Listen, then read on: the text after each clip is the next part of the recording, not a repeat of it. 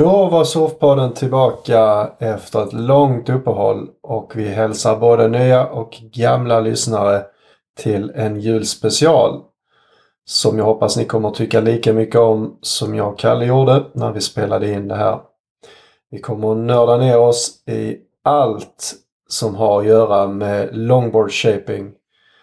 Ehm, och ehm, gillar ni det ni hör så får ni gärna rate oss där poddar finns så att vi hamnar högre upp i ehm, söklistan. Följ oss gärna på Instagram om ni inte redan gör så och gilla gärna våra inlägg. Och vill ni så är vi tillbaka nästa år med fler poddavsnitt. Ha en god lyssning så hörs vi förhoppningsvis framgent.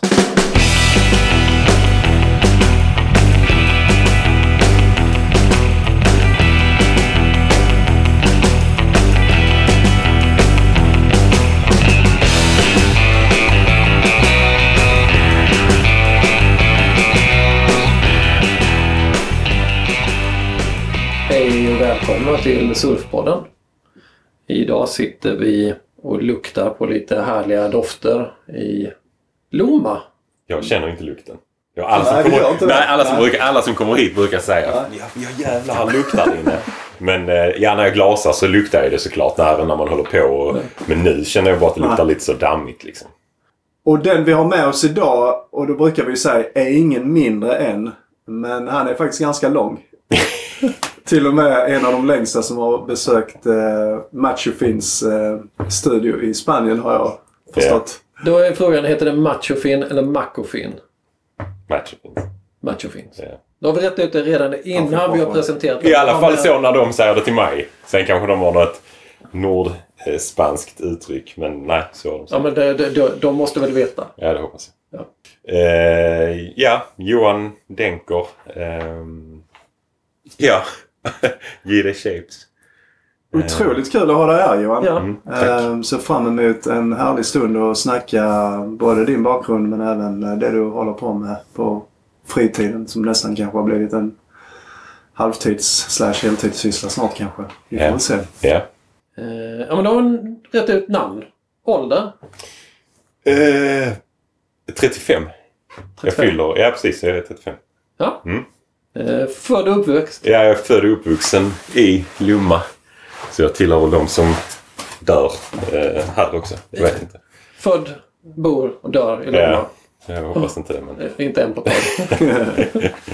Får bara flika in här lite galet. Vi bor ju bara ett par hundra meter från varandra. Men jag är ju inflyttad Lommabo så jag är väl en av de här nya jävlarna som har flyttat in.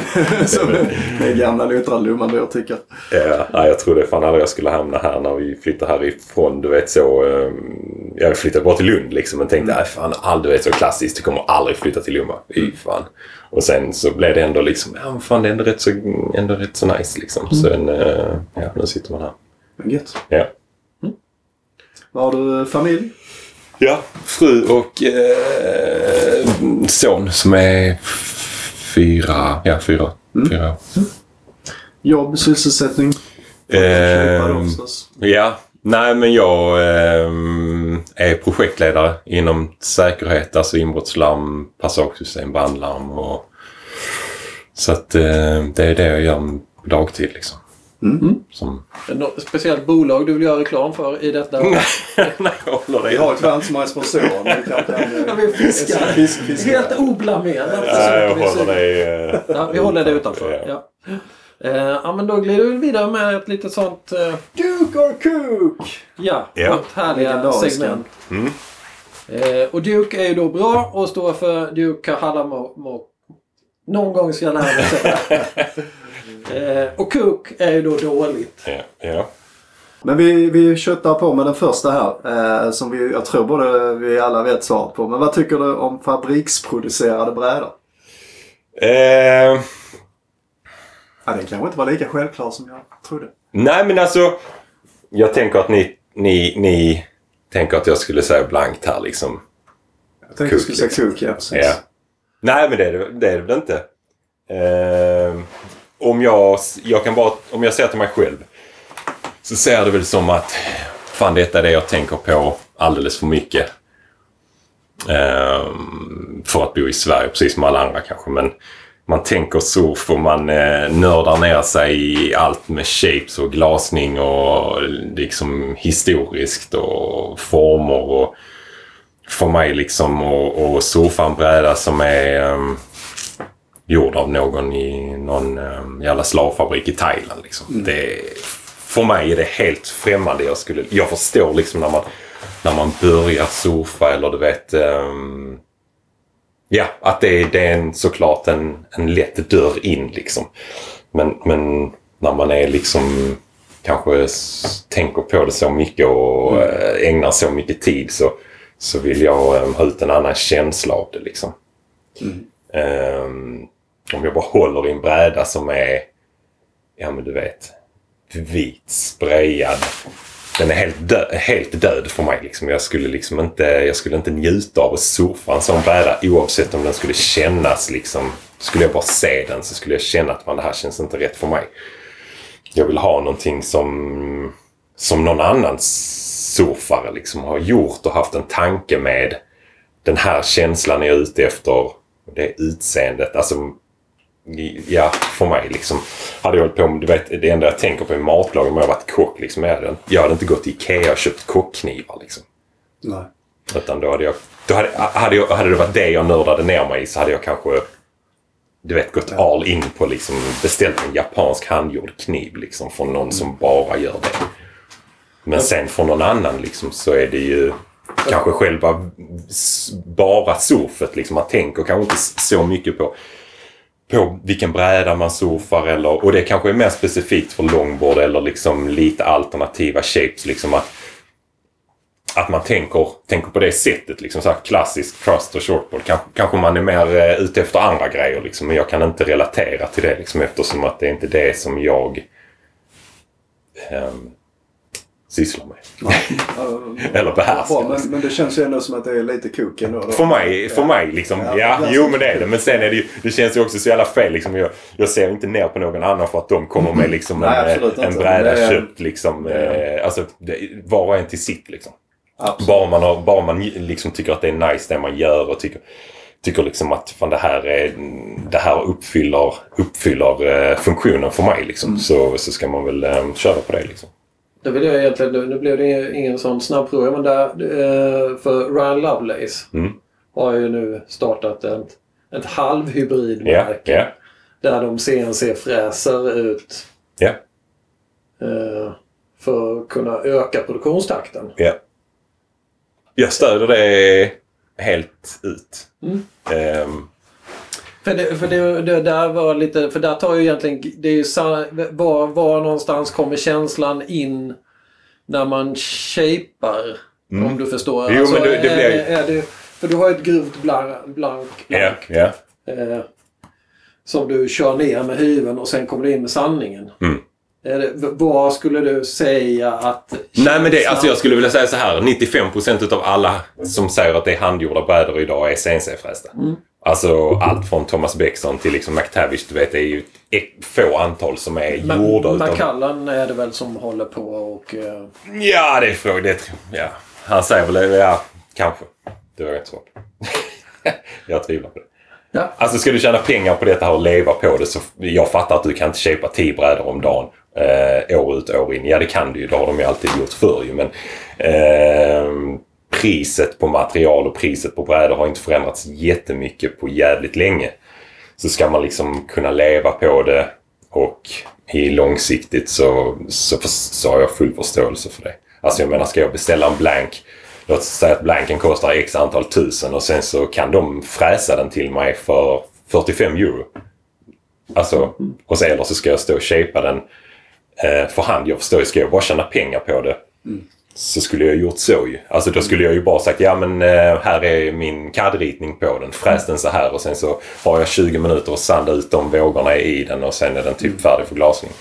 Men då dödar jag ju mitt eget intresse. Alltså jag skulle jag göra det en gång skulle jag ju antagligen vara Ja, då var ju detta inte kul längre liksom. Ehm, men, men tillbaka till Ryan Lovelace där. Han, eh, han har ju haft detta projektet eh, ett tag. Och han är sjukt... Eh, eh, det är en helt annan typ av brädor. Ofta som han gör med V-ball så är hela den grejen. Men han har varit sjukt transparent med det. Han kommer att gå ut med att liksom, de här brädorna är prisade på detta sättet. Eh, de är inte handgjorda. Eh, då betalar man för en bräda som inte är handgjord. Sen kan man vänta i två år och göra en beställning av honom eller någon från Trimcraft. Och få ett annat pris. Så vill man så kan du ju fortfarande liksom, ja fan jag betalar x antal tusen spänn mer för det är han som har stått och slitit med de här brädorna och lagt ner liksom lagt ner dem. Men sen, han är ju en typ en maskin också. Alltså han, han liksom, kollar man filmerna han shapar liksom, det är helt, helt galet liksom. Mm. så att han pumpar ju ut mycket brädor ändå. Men um, så att jag kan tycka att det är rätt sätt och han är helt transparent liksom. De, han meddelar de här brädorna är, de är, inte, de är inte handgjorda liksom. Uh, och så tycker jag att de fler skulle göra. Att de här är äh, inte gjorda. Ja, ja. Alltså uh, finishen blir ju handgjord kan man säga. För det var ja, så, jo såklart så blir det ju. Uh, och det är ju hans shapes. Det är ju han som har lagt ner x antal år på att fin, finslipa de här modellerna till vad de är ju. Och sen skannar han väl in dem nu och håller på med det och för att han ska kunna liksom CNC-fräsa ut. För, för, för, som jag fattar så CNC fräser ut grovet och sen har du en en som fins, alltså finslipad och ja. sen glasare. Ja, alltså det du gör det är ju... Du, du har ju en typ en CAD-fil med hela brädan. Rails och allting.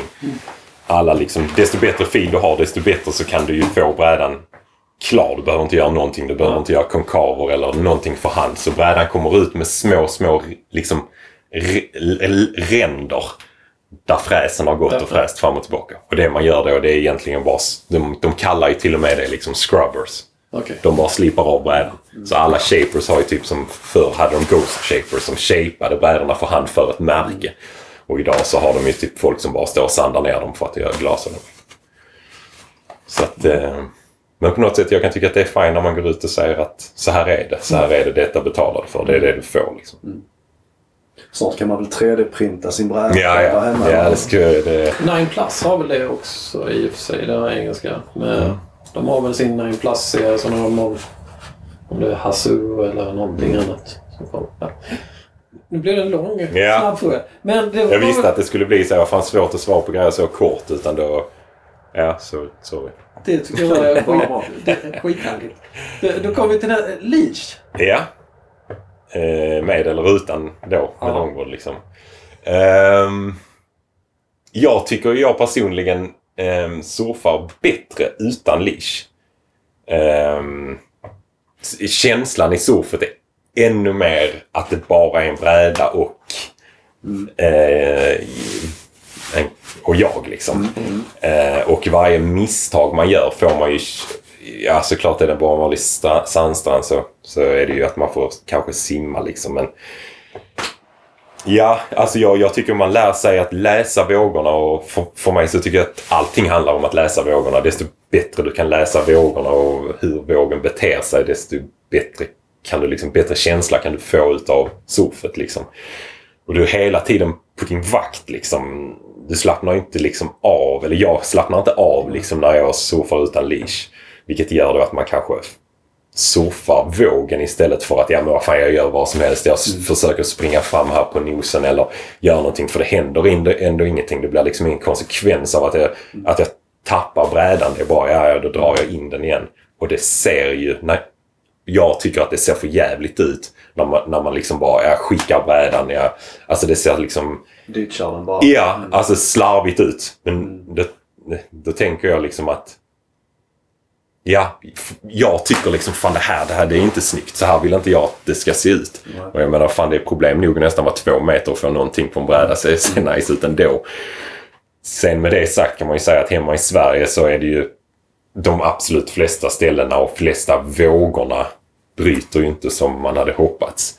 Och då blir det ju att man får surfa med leash, eller jag gör det för att liksom inte mm, laga brädan varje kväll. För, ja, tappar brädan. Det gör man ju när, när det är sådär. Det bryter okonsekvent och det kanske... Det är inte liksom mm. piler så alltid. så att eh, där får jag fan säga något mitt emellan för att... Men, men jag skulle säga att de flesta som liksom gillar att surfa longboard skulle bli bättre på att spendera lite tid utan leash. för att liksom Mm. ta tillvara på vågorna, ta tillvara på brädan och, och vara mer vaksam. För att när du väl kanske, ja men en sektion liksom beter sig på ett speciellt sätt och det kanske blir brantare. Då, du, du surfar liksom med, med rätt, eh, eller inte rätt ska jag inte säga men du gör saker när, när vågen bjuder upp till det. Mm. För att annars så får du liksom safea lite eller, ja eller du vet så. Och det kan ju också vara så att du vågar lite mer i och med att du vet att brädan sitter fast i Ja. nischen. Så är det ju. Alltså Och- att du, och, eh, du, du kan vara lite aggressivare på Ja. vågen. Ja. Som Jo men så är som en- det. som en mot- Såklart. Jo men så är det. Man kan ju... Du kan ju fan... Alltså och det är ju också... Det är också... Det har ju också sin effekt av att man kan prova grejer som liksom man kan göra när man chansar när man vet om att det är lugnt. Liksom. Sen får man ju alltid väga in att vad fan... Är man i något land där det är fullt med badande barn på stranden så för att jag vill surfa utan leash ska jag inte riskera deras liv för det. Liksom. Givetvis inte. Liksom. Men, men när det tillfälle ges och, och, och så, så så försöker jag i alla fall när jag är ute och reser surfa så mycket jag bara kan. Liksom. Intressant, intressant. Va, är det någon känsla också att du vill tillbaka till rötterna på något vis? Eller är det någon, Mm. någon, någon tillbaka till Nej, ja, nej, men kanske inte tillbaka men typ att fan alltså också ha det här jävla snöret runt var. Alltså du vet benet. Det är ju, alltså också. jag hatar det verkligen. Det känns ju det känns ju hela tiden som att man bara vill ta det och skicka det åt helvete. Liksom. Alltså för att det känns som att jag vill inte ha... Jag vill inte, alltså, Det känns som det är kuk på denna i alla fall. ja, alltså jag, om jag... Ja. Det, det får jag fan eh, säga. Sen nästa person som ser mig surfa så kommer de se mig med en leash. Så att det får jag väl äta upp. Ja, ja så, så kan jag. Eh, nä- nästa Duke Cook-fråga då blir ju vanlife. Mm. Det, Det står ju en van här utanför. Ja, det gör det. Ehm. ja, alltså sen vi ehm, spenderade några år på Sri Lanka liksom och flög dit med longboards. Jag tror i typ sju år i rad och olika omgångar liksom.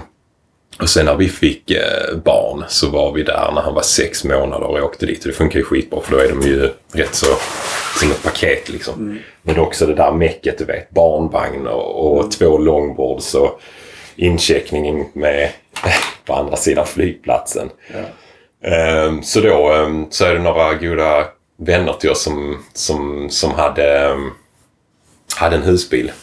Så då så sa vi bara ja fan det skaffar vi också. Ehm, och nu känns det väl som att alla har någon slags van eller husbil.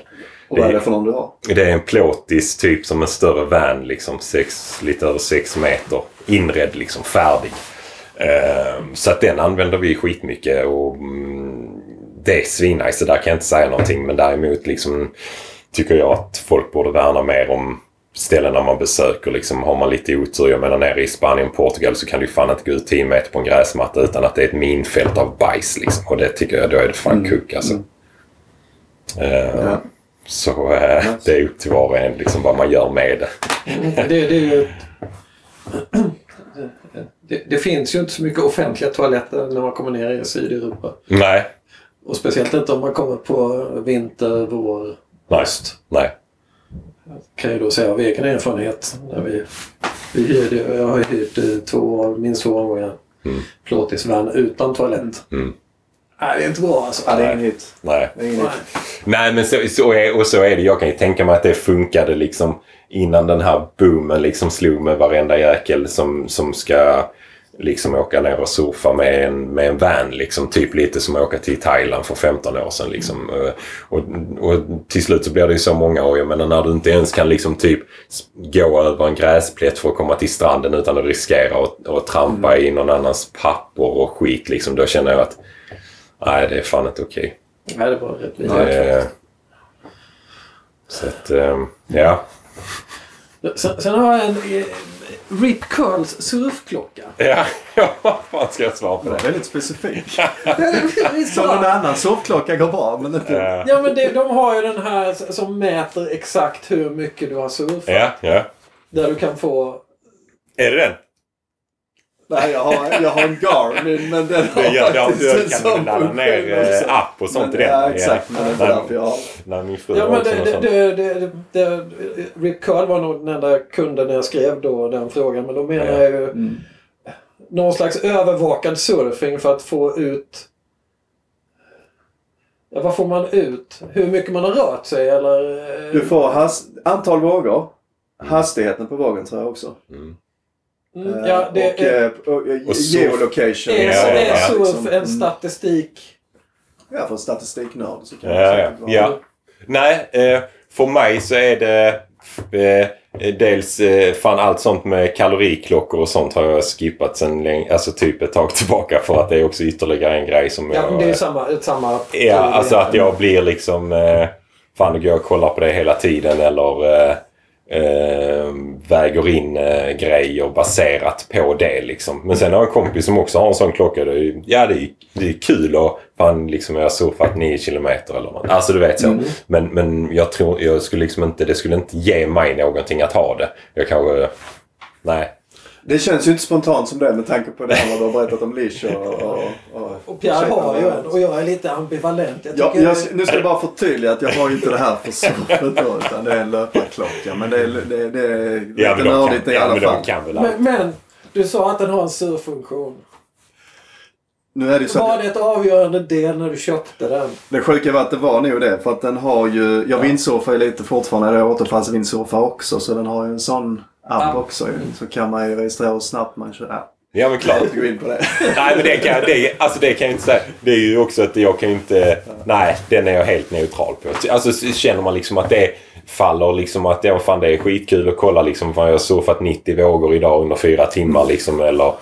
ehm, det är kul ju. Alltså man ska göra det som känner att... ehm, Absolut. så att... ehm, Gött. Men det var Duke och Cook. Det var väl... eh, Det var väl i- i- Nu har vi kommit igång lite känns det som. Ja, ja. Exakt. Eh, när började du surfa? ja. ehm, det var faktiskt... När, var och hur? ehm, det kan vara typ 10 år sedan. 8 till 10 år sedan. 9 år sedan kanske. Ja. i Norge. I Hoddevik. Ehm, Bra ställe att börja på. mm, vi var där, tror jag det var typ sensommar eller höst eh, blev tipsade liksom typ. Jag har alltid liksom såklart tyckt att det har sett så svinnice ut ju. Men eh, också lite så out of reach liksom. Eh, och så alltid åkt skateboard när jag var liten liksom. Det var det enda jag gjorde när jag var yngre liksom.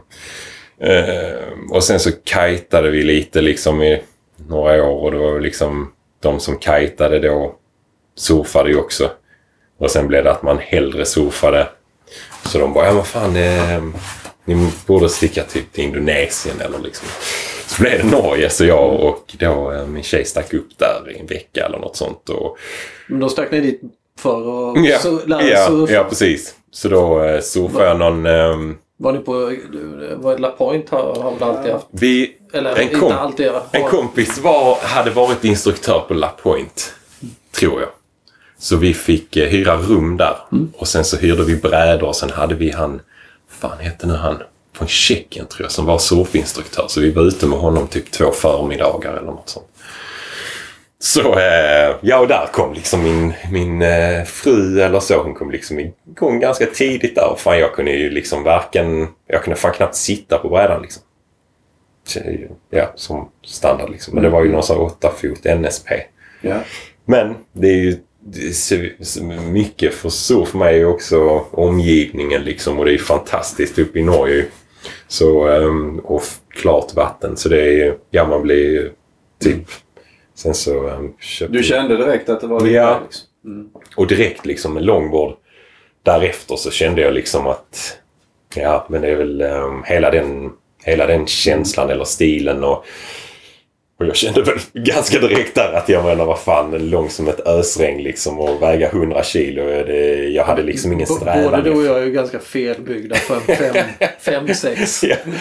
Så att eh, nej, den, eh, jag har aldrig liksom haft något att eh, jaga, något att surfa, något mindre. Liksom det minsta jag surfar nu är väl typ en 7-6. Eh, och jag, så att nej, det var väl där, jag, tillbaka till frågan, det var där det började. Men din fru surfar också Mm. eller? Ja. Mm. Eh, det gör hon.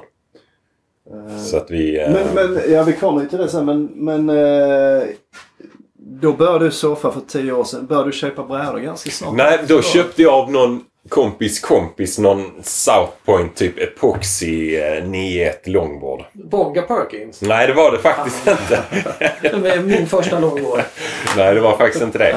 Men... Eh, ja, men du vet klassiskt liksom. Eh, båtstilet liksom. Ja. Sen hade jag den eh, ett tag. Och sen... Eh, och då var det liksom fan allt man... Eller så jävla många som hypade liksom. Alltså det, det bästa man kunde ha i typ In the Pink liksom. Sådana har jag haft. Ja.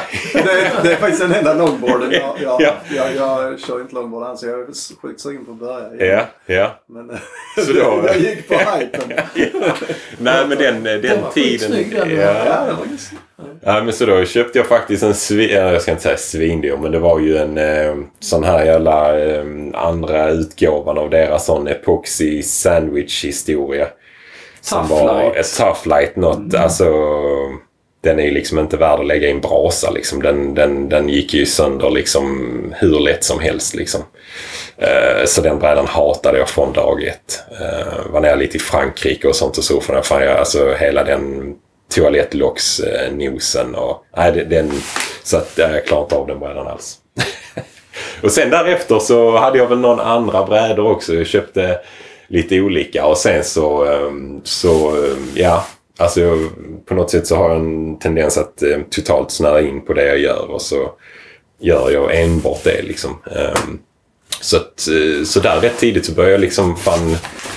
Ja, vad ska man säga? Inte intressera mig. Men jag tänkte liksom att jag tänkte först liksom göra lite fenor. Ehm, så då började jag glasa någon fena. Men var det lite så? Hur svårt ska det vara ungefär? Ja, men lite också. Ja. Det var också det och att jag var inne på att beställa någon... ehm, jag beställde någon, någon Slim Jim från Wave Gliders också. eh, som jag hade ett tag. Ehm, och, och sen så kände jag liksom fan... Det här jag vill testa liksom och, och shapea själv för att jag ändå gillat alltid att mecka och göra grejer och skapa grejer och sådär. Så då började jag kolla ut det. Liksom, ja, men, ja, men hängde upp på Swale också. Eh, försökte liksom, det här borde jag kunna reda ut liksom, tänkte, tänkte jag. Ehm, så då började jag shapea några mindre brädor utav, ja men typ så egeltillverkade EPS eh, blanks. Liksom. Men då hade du, bara för att backa bandet där, du hade ingen mentor, du ingen att Nej, nej, med. nej, Du var helt, nej. bara googlade upp allting själv och, och Ja. testade dig fram liksom. Ja. Mm. Eh, ja men sen med åren också så, alltså för varje bräda man gör oavsett så, så känns det liksom som att man lär sig någonting på varje bräda. Mm. Eh, men sen, det har ju kanske släppt mycket nu men i början så var det ju ännu mer, eller i början, nu snackar jag precis som att det var 50 år sedan, men ja, det var mycket svårare att få, få tips när man, när man kanske var i ett väldigt, väldigt tidigt stadie. Liksom.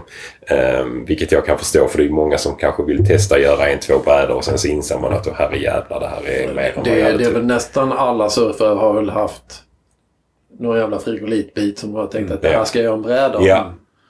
Jag har Eh. fortfarande det på vinden. Som, Jag hade när jag var yngre snudde från ett bygge, det är väl preskriberat nu. Men det blev, det, det blev ingen bräda, det blev en bodyboard till Ja, sist. ja. Jag den så jävla mycket. Det var då alla skulle bygga windsurfingbrädor men jag ville bygga en vågsurfingbräda. Men det Ja. blev en bodyboard. Ja. Nej men så det, det var väl, eh, så då började jag göra det. Sen insåg jag, men du vet så började höll jag på med Palovnia stringers och eh, insåg rätt fort och blev tipsad av andra att alltså och känslan med epoxy har jag aldrig gillat. Eh, den dunkkänslan som det har i vattnet. Eh, och då var det liksom i och med att ja, polyester smälter ju typ EPS-skum liksom. Så att, eh, då beställde jag någon blanks och kände fan att ja men de här blir ju eh, nice eller så. Eh, och nej, allting funkar ju. Alltså, fan, du, du kan ju liksom surfa i stort sett vad som helst ju.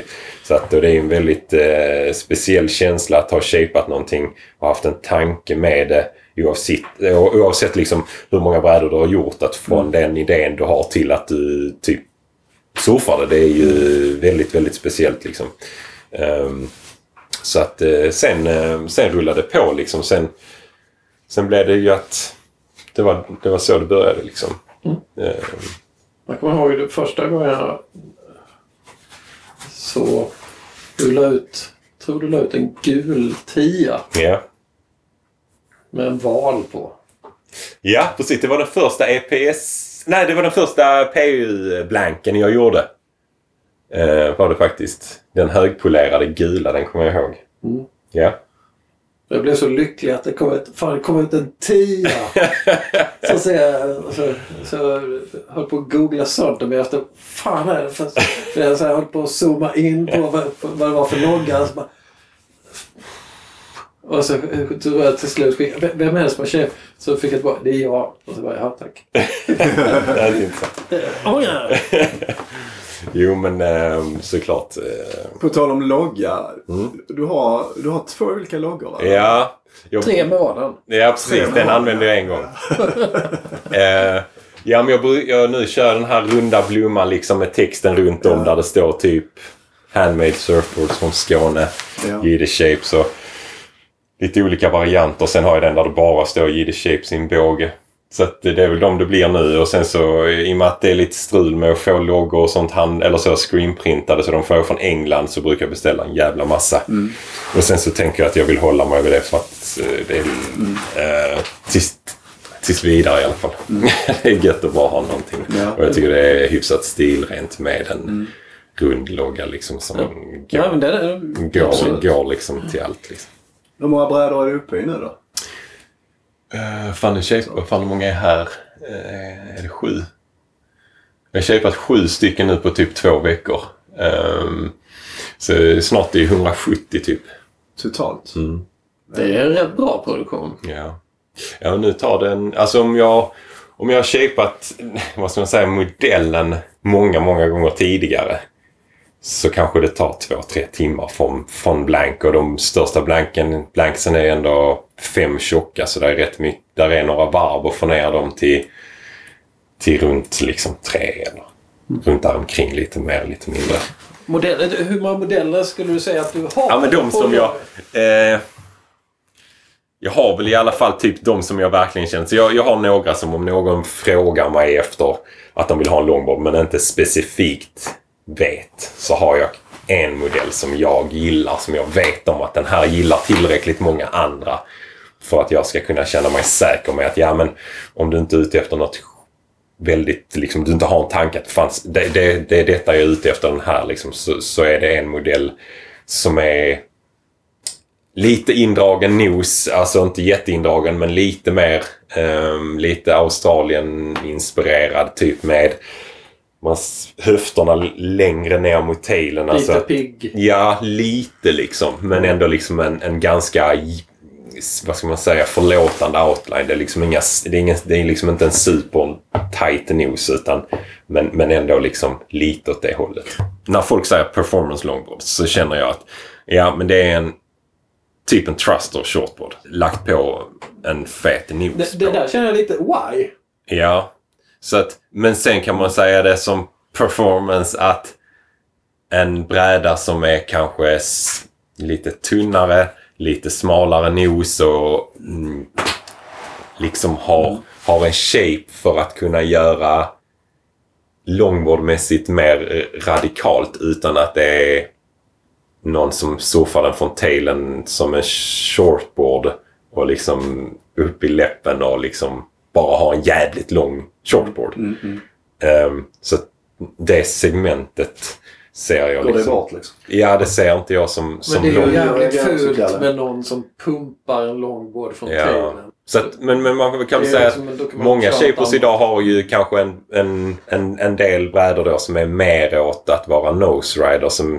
liksom för att få så mycket stabil tid som möjligt på nosen eller att de är väldigt stabila. Men jag vill lägga mig någonstans liksom med de brädorna jag gör oftast mitt emellan liksom som att Ändå lite manöverbar Ja. men äh, ändå tillåta Men- går på den. Ja. Så att ehm, du kan väl ha en performance longboard utan att det är vad folk säger. Ja, men det finns ju en, eh, ganska klassisk stil av Ja, performance ja, longboard. ja. 9-0. Eh, indragna thruster. Eller 2 plus 1 är Ja, ja. Med Jag ganska ska säga så smala kanter väl Mm. också, inte så boxiga. Ja. Nej. Mm. Som, Så- du, som du egentligen surfar som en shortboard. ja, och, och då med kanske liksom nose rider lite liksom. Ja. Supermycket Ja. liksom och Mm. eh, där finns ju de alltså, som surfar dem jättebra men det känns ju också som Så gör att... du bara single fins eller? Ja, ja det gör jag. Ja. Det, det gör jag. Mm.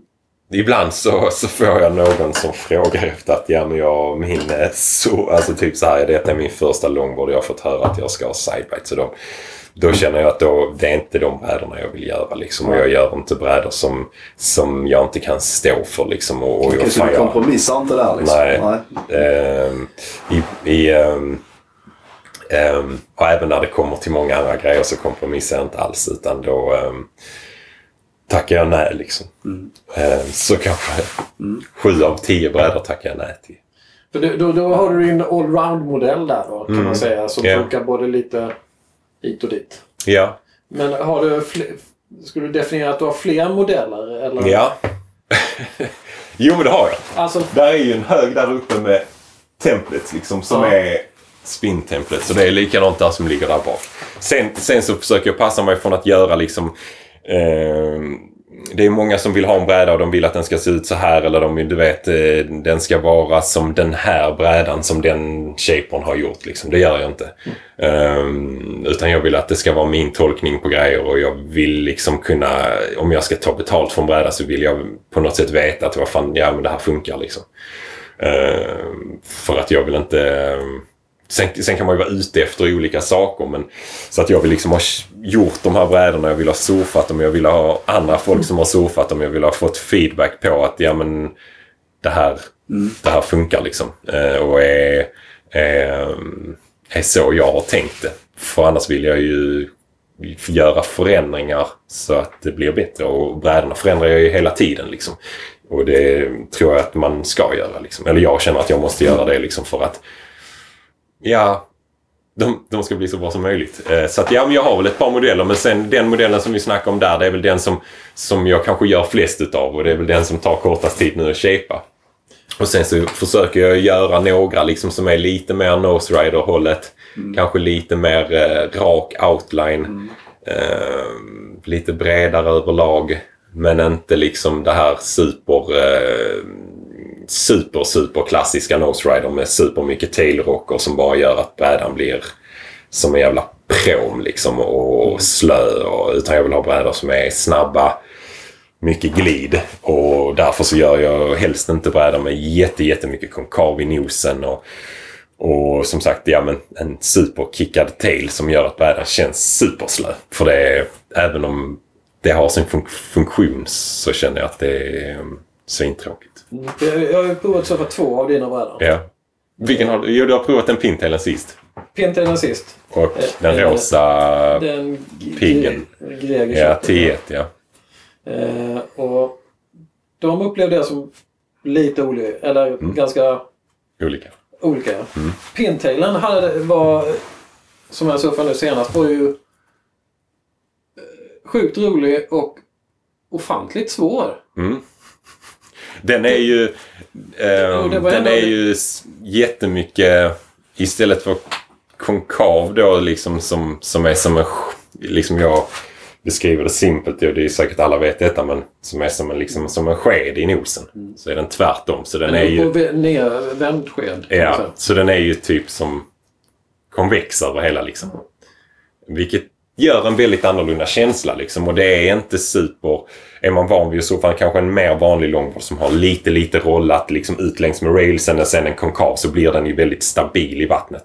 Medan en, en bräda som är, är rollad så blir ju Skulle, väldigt... skulle du kalla det en hall? Variant? Ja, men alla egentligen, eh, alla är, den typen av brädor är väl någon form av displacement, displacement halls liksom. Men inte vad folk kallar för hall liksom. Men, men det är det ju. Det är ju, det skickar ju vattnet liksom. För det var dels var det en helt ny känsla när man kom upp och började ja, gå. Jag hoppar ju mer, men skitsamma. Mm. Eh, det är inte så snygg stil, men jag tar mig fram och tillbaka på brädan i alla fall. Den beter sig väldigt mycket annorlunda. Alltså tar du ett steg på den brädan så sjunker den ju i vattnet. Den suger ner i vattnet Ja. istället. Eh, och det är Och det sen som... kom den igen. Sen kommer den igen. Ja. Ja, för det sa du till mig. Jag var inte, och jag bara ja, ja, ja, ja. Mm. Och sen så vad fan hände? nu? Men sen andra vågen så bara okej, nu sa han ju Då står jag... Ja, och då kom han upp igen. Ja. Det var en väldigt skum känsla. Jag ändå surfat långboard ett Ja. antal år. Jag bara försöker likadant. för att göra mig till minnes. Displacement hall. Och så, det finns väl två olika sorter. Det finns planning hall och Ja. displacement hall va? Ja, och, och planning egentligen, hall är väl mer att du glider nästan ovanpå. Ja. Och displacement är nästan alltså det är ju att du, i- alltså den är ännu mer, eh, vad ska man säga, Kör. ännu mer rullad under till. Som, vilket gör att brädan sugs ner. Desto Exakt, det snabbare går brädan går, desto, ner, ja, mm. Det är ju Ja. typ som en båt liksom. När Ja, den börjar plana så sugs den ner i vattnet. Ja.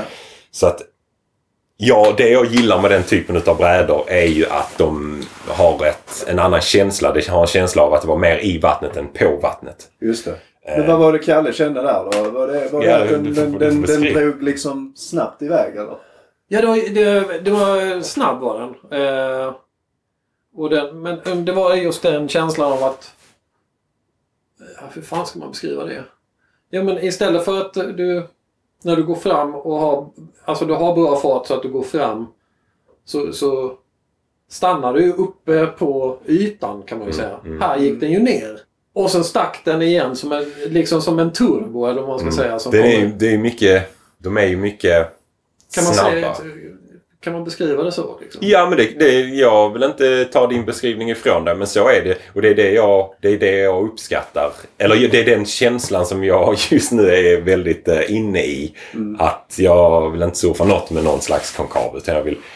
Har du testat en planning hall eh, shape under? Inte, Så nej. den är tvärtom uppe på? Nej, inte, istället, liksom? nej, det har jag inte gjort. Nej. Nej. Ehm, men s- så att, ja det, det är annorlunda men jag skulle säga att det är när du har kommit in i den typen utav bräda så känns det ehm, känns det jättekonstigt att gå tillbaka liksom. För då blir det väldigt så, fan jag står uppe på vattnet liksom. Mm. Eh, och att man är mer, så det låter ju också som någon filosof, men liksom att man är mer i vattnet. Mm. Och du känner vattnet på ett annat sätt. Alltså den rör sig lite mer i sidleds. Men också den glider ju förbi sektioner och är mycket snabbare. Vilket kan vara ovant. Det är mycket lättare att surfa ifrån vågorna.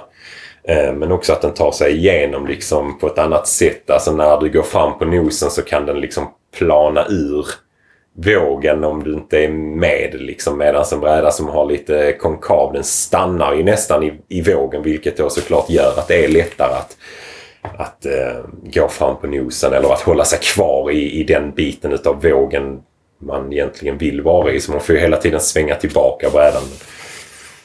Sen har jag också sjukt svårt att paddla in. Ja, så okej. Ja, men det såg du ju. Ja. Jag, jag kunde inte skylla på brädan för du, du hade inga som helst problem att göra det. Och när, jag, när vi bytte så... Fuck. Ja. Men, för, för det är också en annan teknik. Ja. Sa du ju också att man... Istället för att du arkar upp ryggen och lyfter det så skulle du trycka ner den. Ja, jag trycker liksom ner bröstet i, i, ehm, i brädan. Liksom. Dels för att komma så nära vattnet som möjligt och, och på det sättet liksom snabbare komma upp och plana. Men, Vill du nästan att den ska dyka innan du ja, sticker? men, eh, ja, men alltså jag försöker få den... Alltså jag försöker nästan lägga mig så långt ner på brädan som möjligt och göra mig så, så låg som möjligt och, och liksom tänka framåt.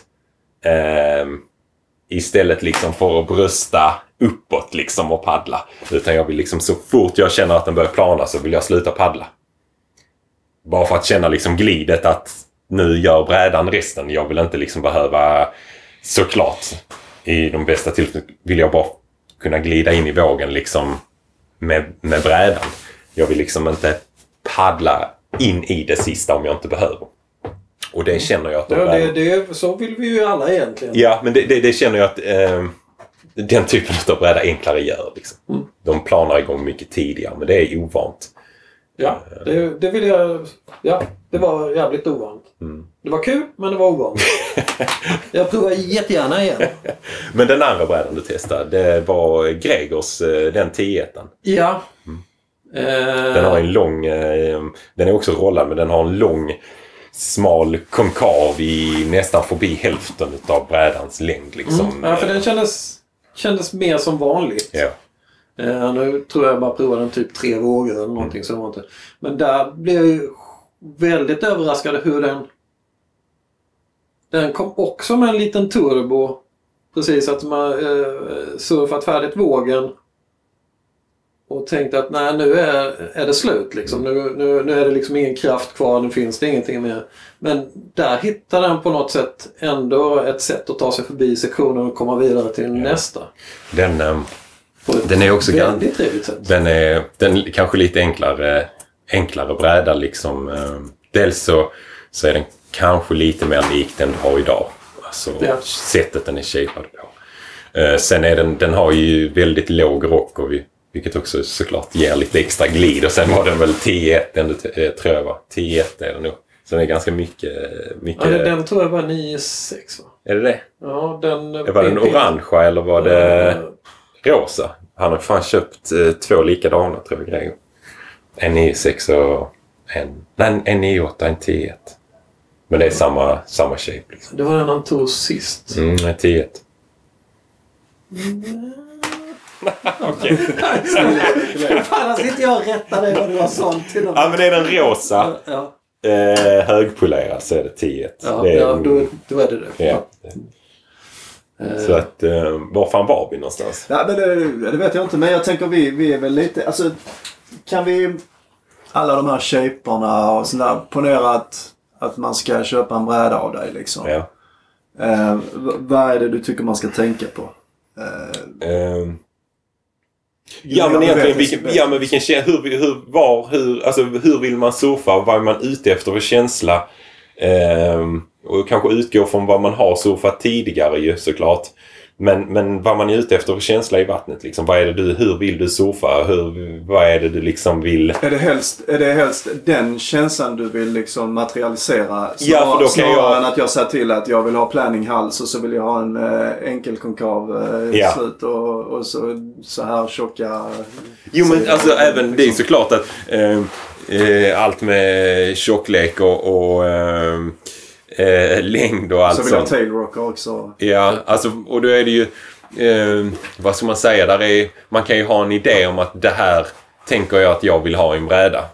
Men eh, det är inte alltid att det blir rätt. Nej. Så Eh. käns, känsla är bättre liksom. Ja, Känsla, hyfsad, eh, hyfsad formfaktor, storlek. ja och sen så Eh, vill jag... Nu gör jag liksom... Jag gör bara de brädorna jag gör. Mm. Jag har liksom de här brädorna. Eh, jag gör inte till, till folk jag inte känner så gör jag inte brädor som jag är helt custom liksom med, med, med shapes och sånt. Utan för att det är... Ehm, jag vill göra de brädorna till folk jag vet hur de surfar. Och vad, att de vet vad de vill ha. För annars är ju risken stor att de bara, vad fan jag... Jag sa att jag ville ha detta och detta. Det är inte alls den känslan som jag trodde liksom. Och, och att det, det kan jag liksom... Ja, om jag, när jag har gjort 10 000 brädor kanske liksom. Men, men jag vill sikta in mig på de, mm, på de brädorna jag vet funkar. Det är egentligen de jag vill förbättra hela tiden.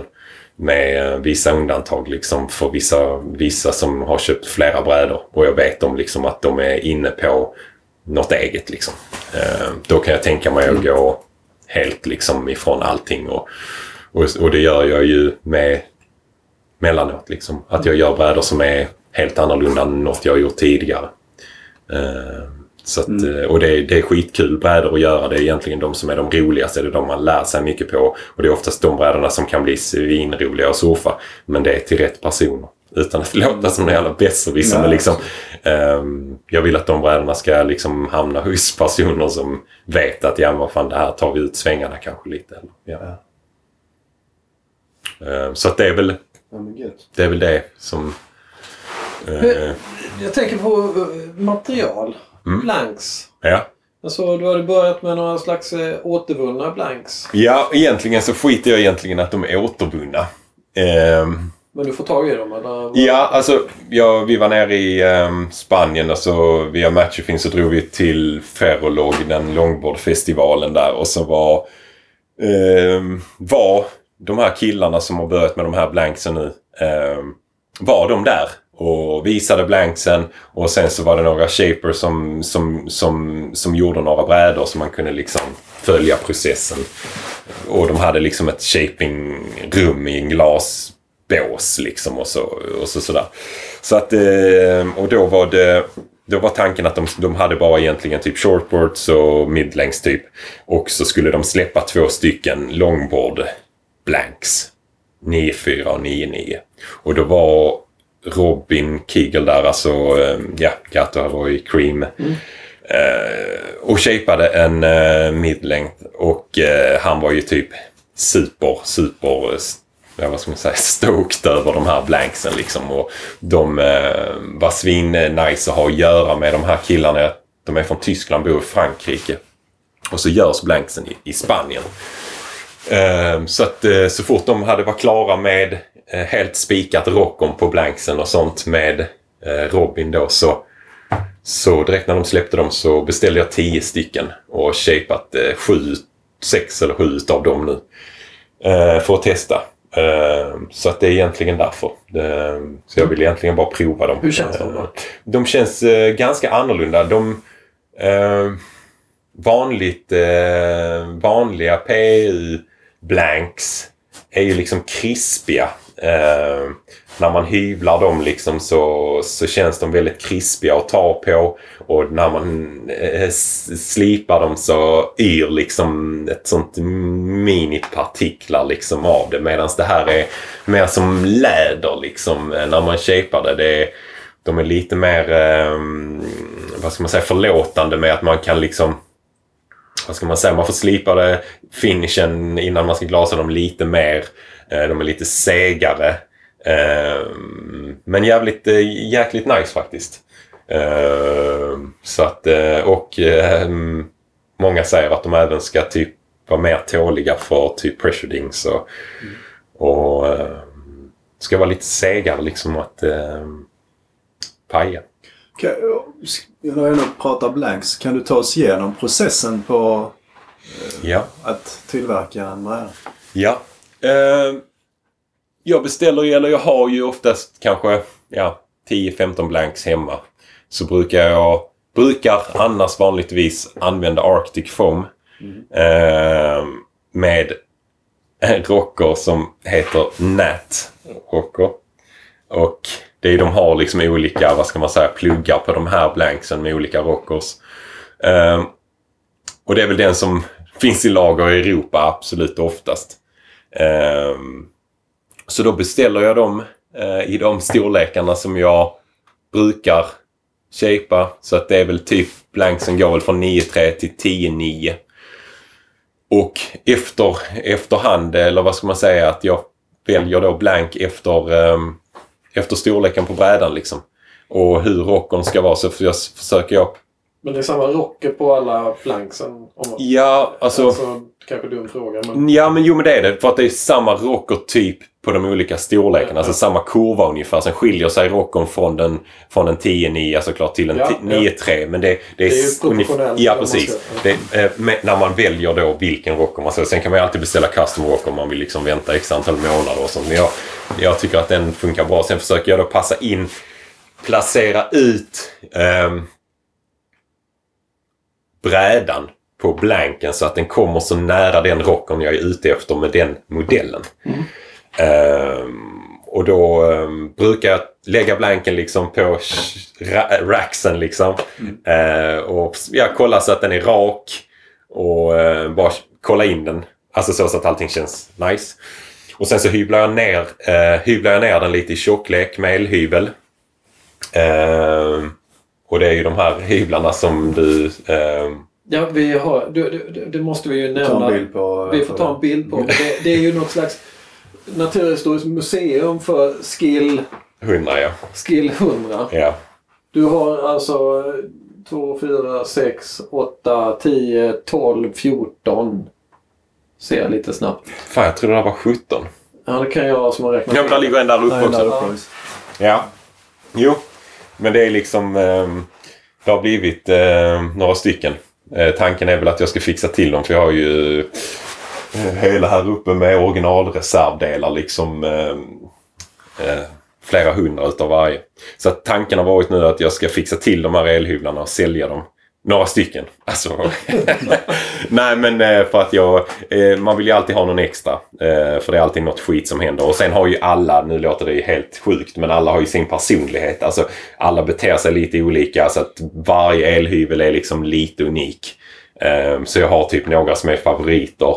Ehm, och så... Ehm, och så så berättade du att det var, några amerikanska och några Ja. europeiska. ehm, de absolut flesta här är i den här Skil 100H som är alltså för den europeiska marknaden.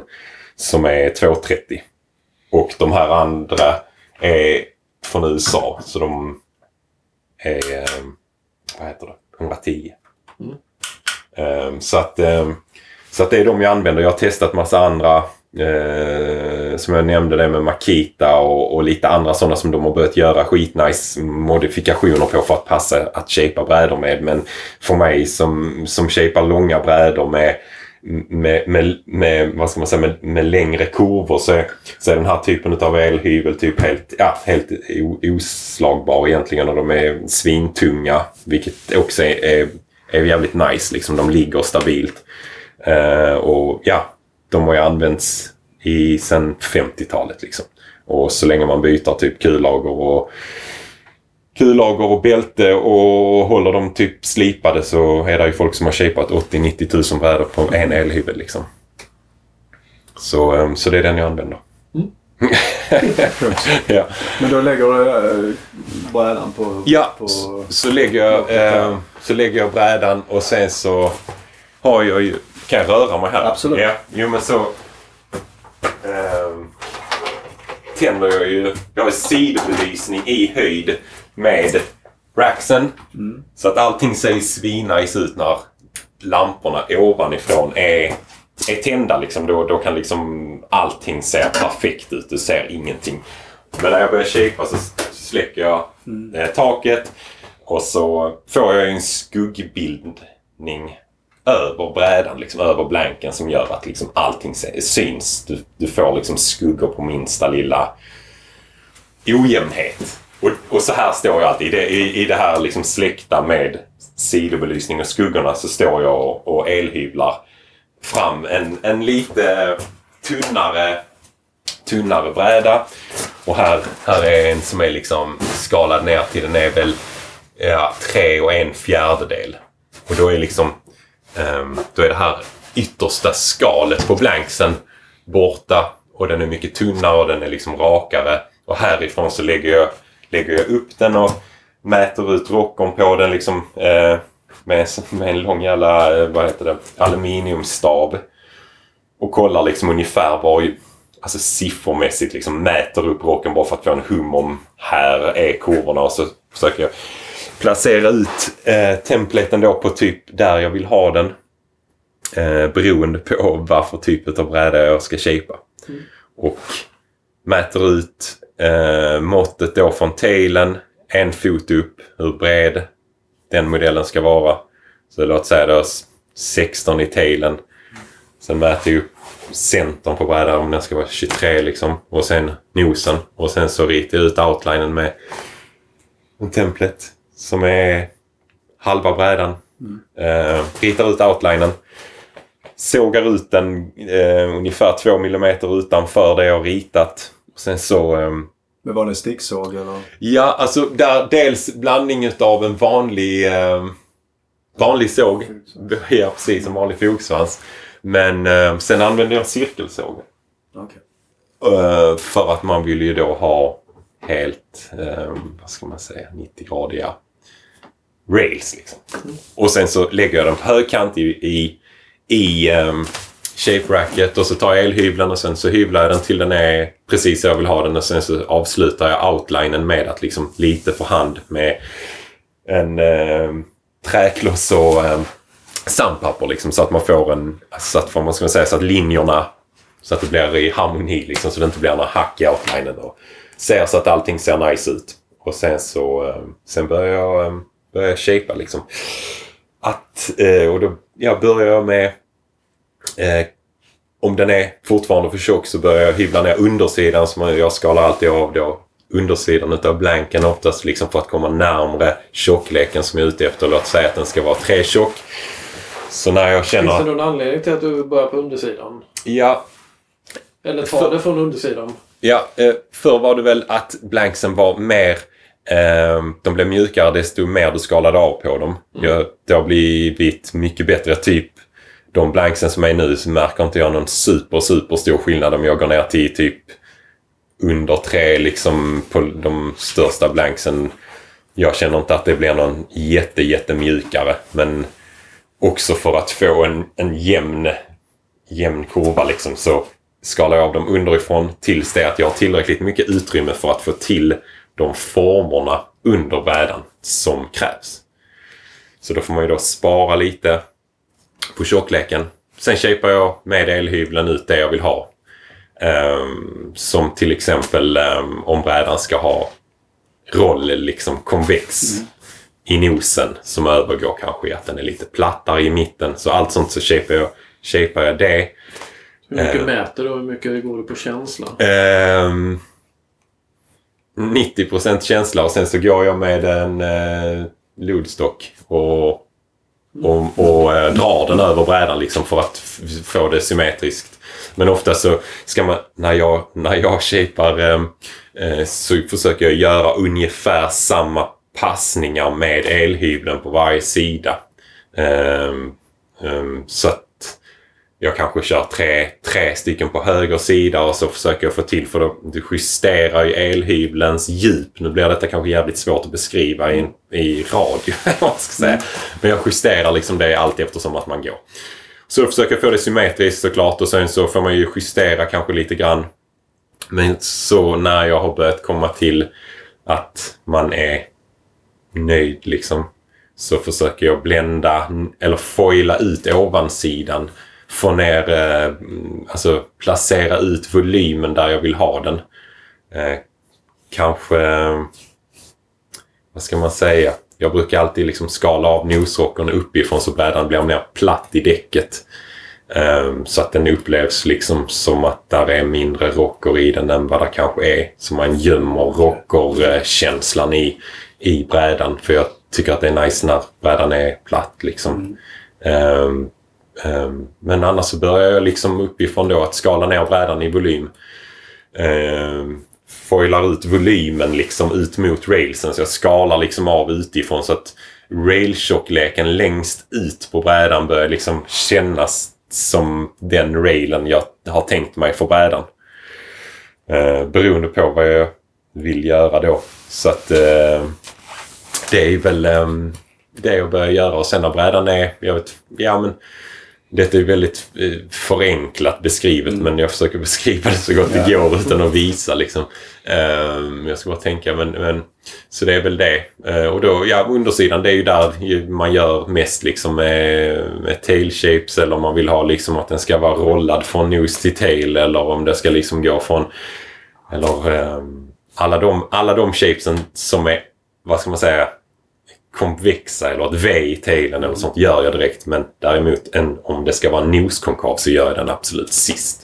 Okay. Så att um, då börjar jag shapea railsen och då mäter jag upp.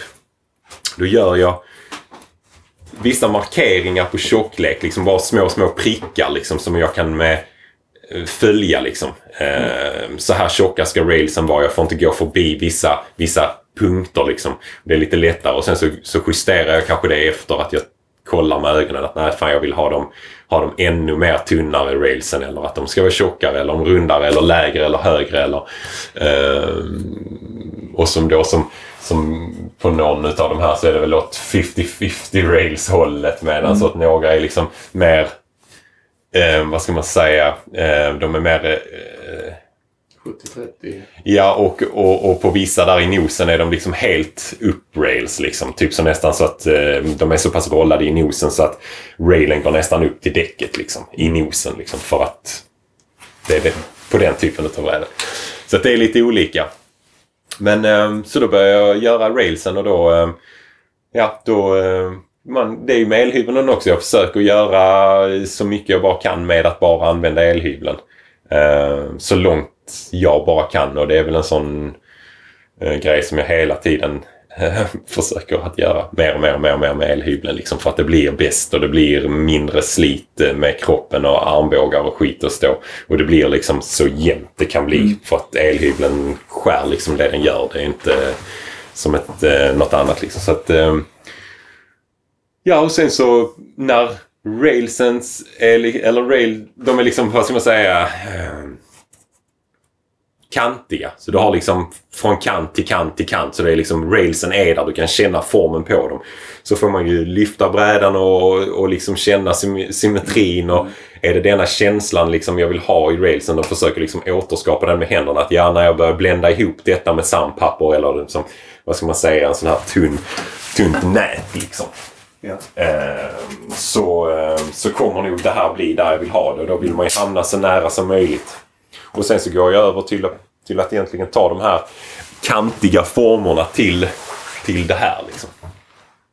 Så, eh, och sen är det sista momentet är ju att liksom få ihop det till en mjuk, eh, vad ska man säga, fin shape som är jämn.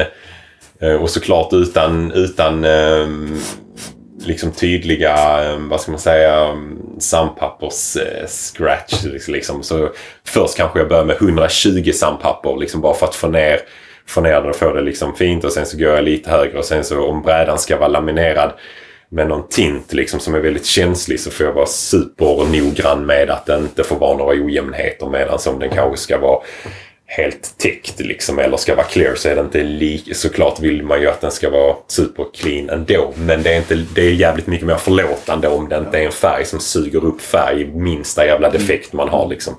För då syns det direkt. Det blir flammigt eller det blir ojämnt eller är det ett litet, litet streck eller något sånt så, så suger ju det upp färgen. Eh, vilket då är såklart eh, inte så nice. så att, eh, och då, eh, ja sen, sen så brukar jag lägga, lägga brädan liksom för, för, för stunden. När jag känner att jag är nöjd med den så lägger jag liksom den, lägger den på hyllan. Eh, och sen så brukar jag shapea en annan bräda.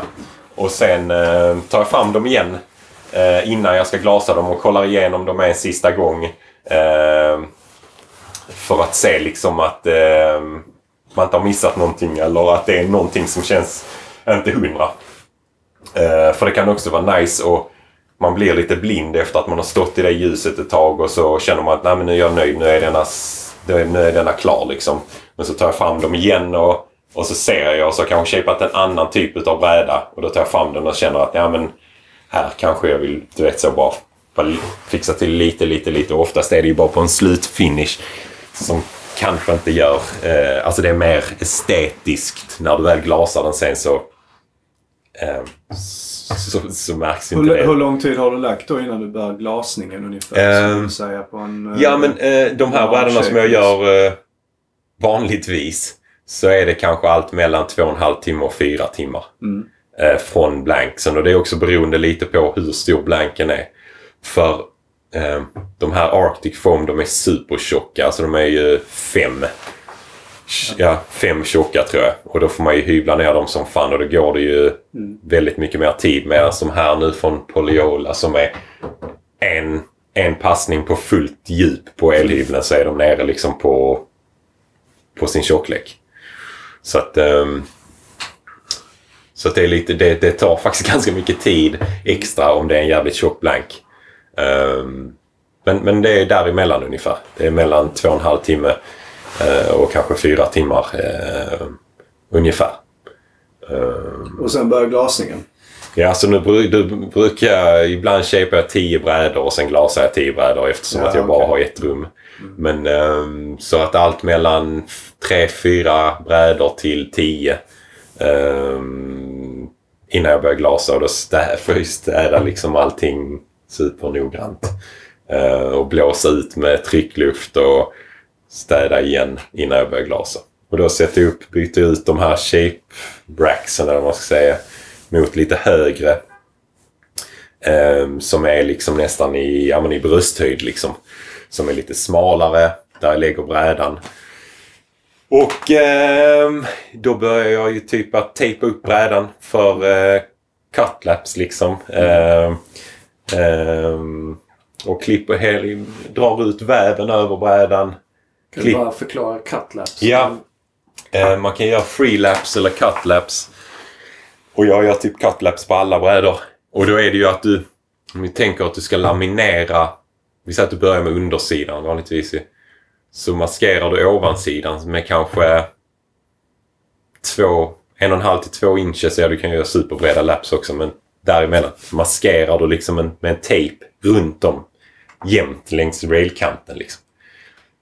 Tejpar du där med, med tejp eh, som klarar, klarar av eh, att motstå att släppa igenom eller att klistret löser upp sig. Så det eh, Tejpar upp det, sen maskerar jag hela brädan så att ingen färg från Ingen färg eller ingen polyester med pigment i hamnar där den inte får hamna. Utan där är det jag glasar. Om vi säger att jag ska glasa då undersidan. Så, så är ju ah, hela undersidan är liksom, den ska lamineras och så ska det ju vikas över kanterna. Och det är det som är cutlappen liksom. Mm. Att du tejpar av det.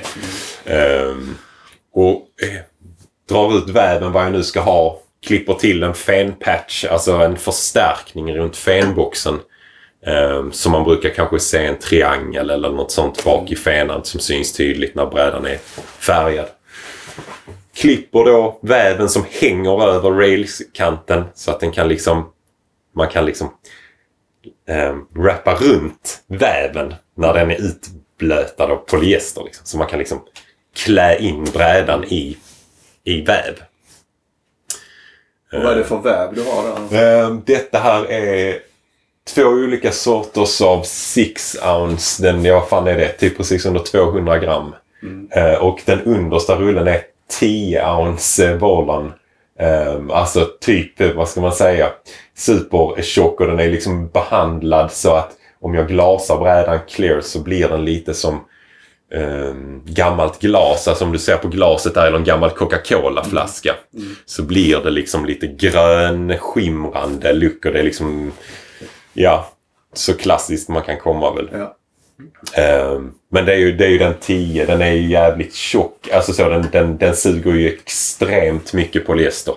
Ehm, men jag gillar, ehm, gillar rätt så tunga brädor och det momentet och det glidet eller den känslan det ger i vattnet. Ehm, så att jag brukar glasa mina brädor ganska, ganska tungt. Så undersidan på mina egna så ibland så, så glasar jag dem lite extra. Liksom. Något extra Hur många lag. lager väv kör du då? På en vanlig bräda så brukar jag köra 6 ounce, eh, eller 6 ounce då på, eh, både på undersida, ett lager.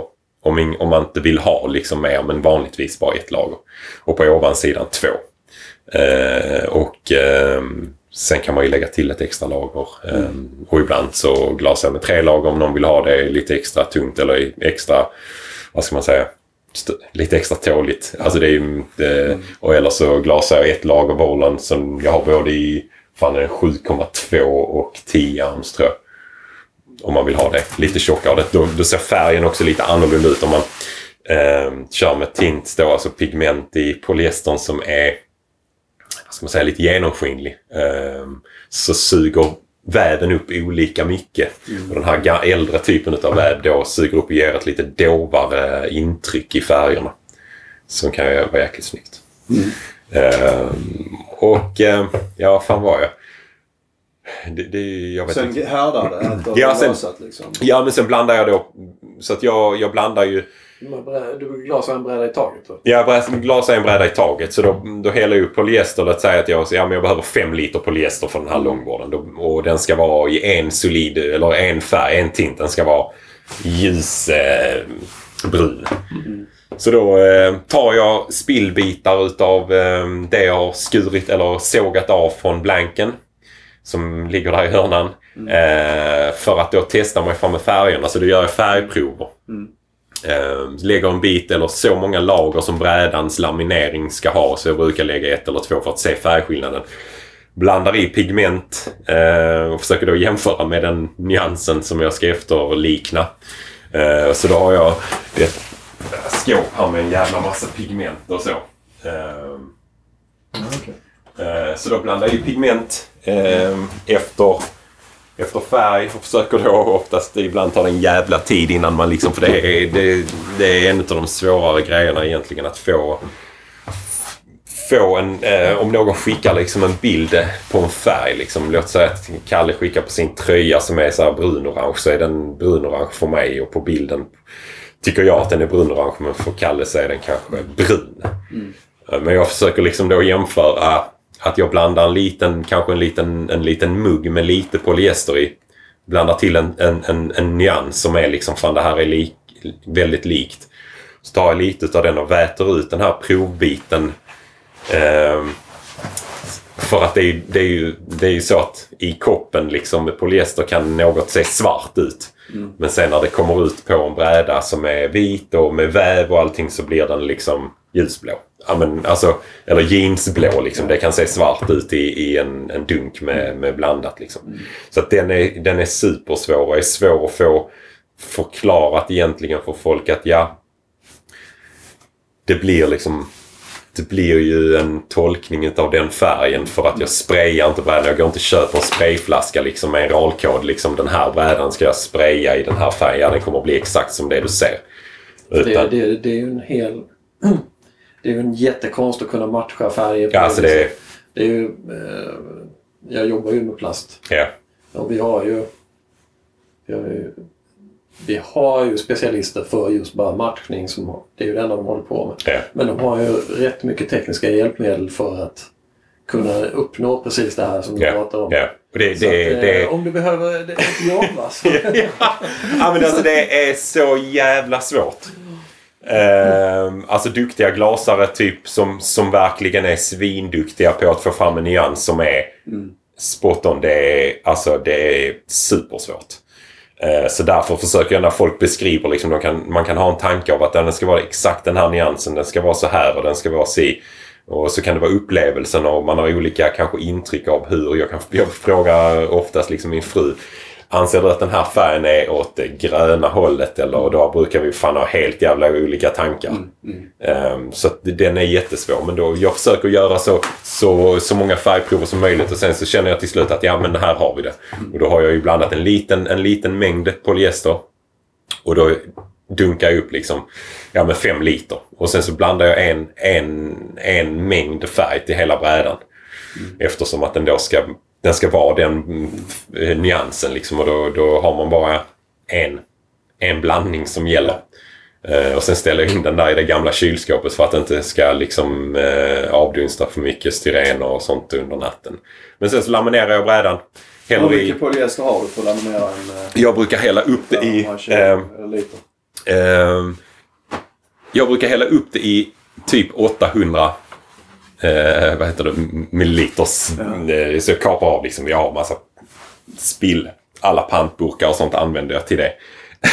typ så Coca-Cola-flaskor så sparar jag alla en liter så, så skär dem i hälften. Så blandar jag upp dem kanske i undersidan så brukar det kanske gå beroende på om man bara ska ha en tint liksom så kanske, kanske 1,2 liter säger vi från 9,6 eller något sånt så vill man ju aldrig ha för lite polyester för du har liksom, du kan ju inte, du kan inte du har bara ett försök liksom. Så att det är därför som golvet, jag får hugga upp golvet för det rinner liksom ut polyester när man vä- vätar ut eh, railsen eller lapsen liksom. Så golvet får jag hugga upp med jämna mellanrum liksom för att till slut så går det liksom upp hit när man har glasat eh, då ett antal brädor. Så får man hugga upp golvet och så börjar man på nytt. Eh, Så att hellre att det rinner ut för mycket och att man har vätat ut väven ordentligt för att det gör också det mycket lättare att få en jämn och fin färg. Liksom. Eh, Så att eh, ja, undersidan kanske ja, men en liter och lite till. Ehm, och sen så jobbar jag in den med en, eh, vad ska man säga, en gummi eller plastskrapa, squeegee. Blandar i så mycket härdar i, i polyestern som jag... ehm, jag brukar hålla koll på temperaturen här inne. Eh, försöker hålla typ så 22-23 grader. Och så blandar jag kanske i... Eh, vad ska man säga? Ja men... Eh, eh, ja men en, en mängd eh, härdare.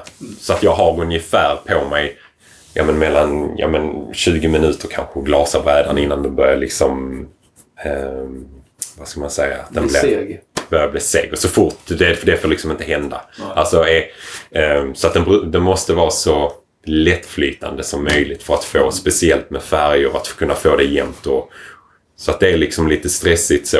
Eh, eller inte stressigt, det är mer att man har liksom, man är, det är liksom Det, det är det du gör. Ja. Du tar inte telefonsamtal Nej, mitt i nej, nej. alltihopa, Liksom. Utan jag ofta sätter igång musik, blandar, jag mina, blandar upp mina sådana och, och silar igenom dem genom ett sånt här eh, pigmentfilter så att det inte blir några spår utav pigment som kan bli som en mörkare prick. Okej. Så blandar jag, blandar, blandar, häller igenom det, silar färgen en eller två gånger.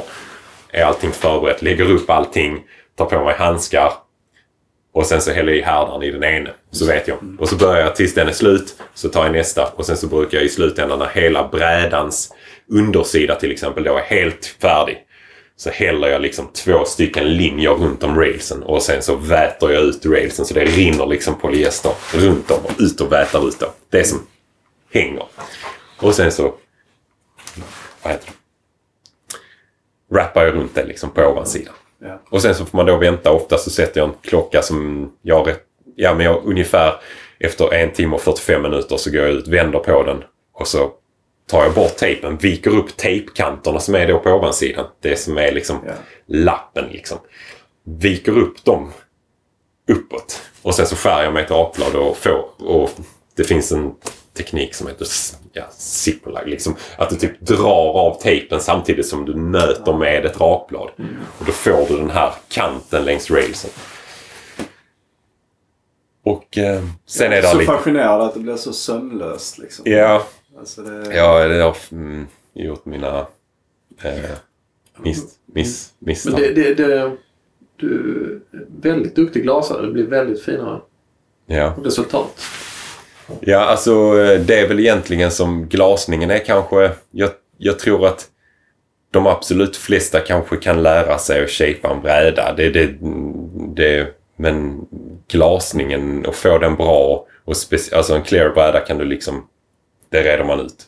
Men när man börjar blanda in färger och um, speciellt tints liksom som är transparenta och få det jämnt och få det jämnt över rails och, och få en, ett, att brädan ser nice ut det är, är svårt. Det är det som jag ehm, ser som den största utmaningen egentligen. Alltså det är det som hela tiden är ja, det är liksom där jag granskar mig själv hela tiden. Liksom, fan den här biten på railsen kanske har sugit upp lite mer väv. Jag har inte fått ut, fått ut den så jämnt och någon annan kanske inte ens ser. Liksom. Och vissa färger så fort du blandar i svart pigment i någonting så, så är det för jävligt att få jämnt. Liksom. Om du dödar pigmenten med en svart, eh, ett svart pigment så, så blir det jättesvårt att få det jämnt. Ehm, men kan också bli såklart svingrymt om det blir bra. För det är ju ingenting som slår liksom en, en väldigt djup typ så grön eller kelpgrön brun nyans som är högpolerad eller så. Så att ehm, det är svårt. Men ehm, ja, det, blir, det är ju den... Det, och då har du glasat klart? Och då har jag sen glasat så- klart sen undersidan. Så jag är lik, nej, men sen har jag glasat klart undersidan. Då gör jag samma sak på ovansidan. Man slipar lite och sånt. Det är en jävla massa steg egentligen. Alltså så, och, och för att få en nice cutlap så finns det olika tekniker för att det inte ska samlas polyester i cutlappen. Och, men det är liksom så... Det är svinsvårt att förklara liksom. Eh, och alla de här grejerna har jag väl... Jag har ju gjort alla jävla misstag man kan göra ju för att... Eh, alltså... Man kanske skulle glasat supermånga clear innan man börjar med färger liksom. Men man lär sig ju. Så att nu eh, har jag ett sätt som jag laminerar på och kör på det liksom. Och det är väl... Eh, det blir... Eh, det blir bra. Eh, får jag väl säga. Eh, så att ja, när, ja, ja. Nej, men sen när brädan är, är laminerad då är den liksom som räfflig. Liksom. Då är den bara en rå bräda. Eh, inte vattentät. Den är liksom bara... Den är bara glasad. Den, är liksom, den, har ut, den har väv över sig. Eh, så då sätter jag loggorna. Eh, sätter på dem. Det är rispapper som är screenprintat liksom med loggan. Laminerar på dem. Eh, och sen så eh, hotcoatar jag brädan. Alltså att man blandar i en vaxlösning i, eh, i, i polyester och eh, penslar på det. Eh, och eh, blir liksom som ett, ett jämnt lager över hela brädan. Gör du det på båda sidorna. Sen slipar du brädan. Eh, slipa den med Slipa den med ganska grovt sandpapper liksom. Få den jämn. Få den, eh, speciellt om den ska vara polerad så måste man få den jävligt jämn. För att när du polerar en bräda så kommer det se ut som skit om den inte är jämn. Ehm, så att um, du slipar hela brädan. Eh, fräser in femboxen. Eh, slipar ner femboxen igen. Eh, och sen så eh, sista lagret är glosscoat då. Alltså det är en ännu tunnare sista lager. Ehm, det är ett utspädd polyesterlager med eh, också vaxlösning. Eh, för vaxlösningen har man i så de lägger sig som ett täcke ovanpå polyestern. Från bara polyester härdar så blir det klibbigt och det går inte att slipa. Så blandar du i en, ehm, en viss procent vaxlösning i eh, styren.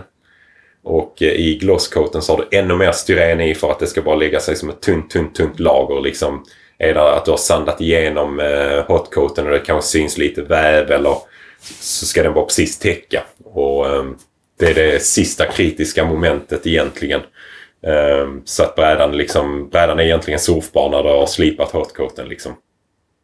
Men, eh, och det är väl det som skiljer också en, en, en bräda som är liksom gjord för att säljas. Liksom.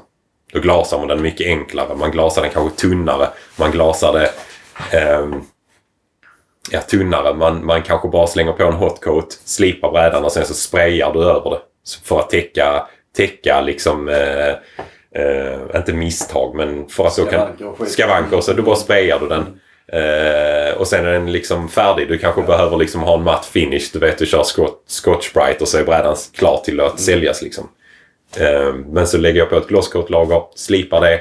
Beroende på om brädan ska vara matt så slipar jag den från kornstorlek 400, 600 och sen så våtslipar jag den eh, för matt finish och ska den vara högpolerad så måste man vara jätte, jätte, jättemycket mer noggrann och försiktig.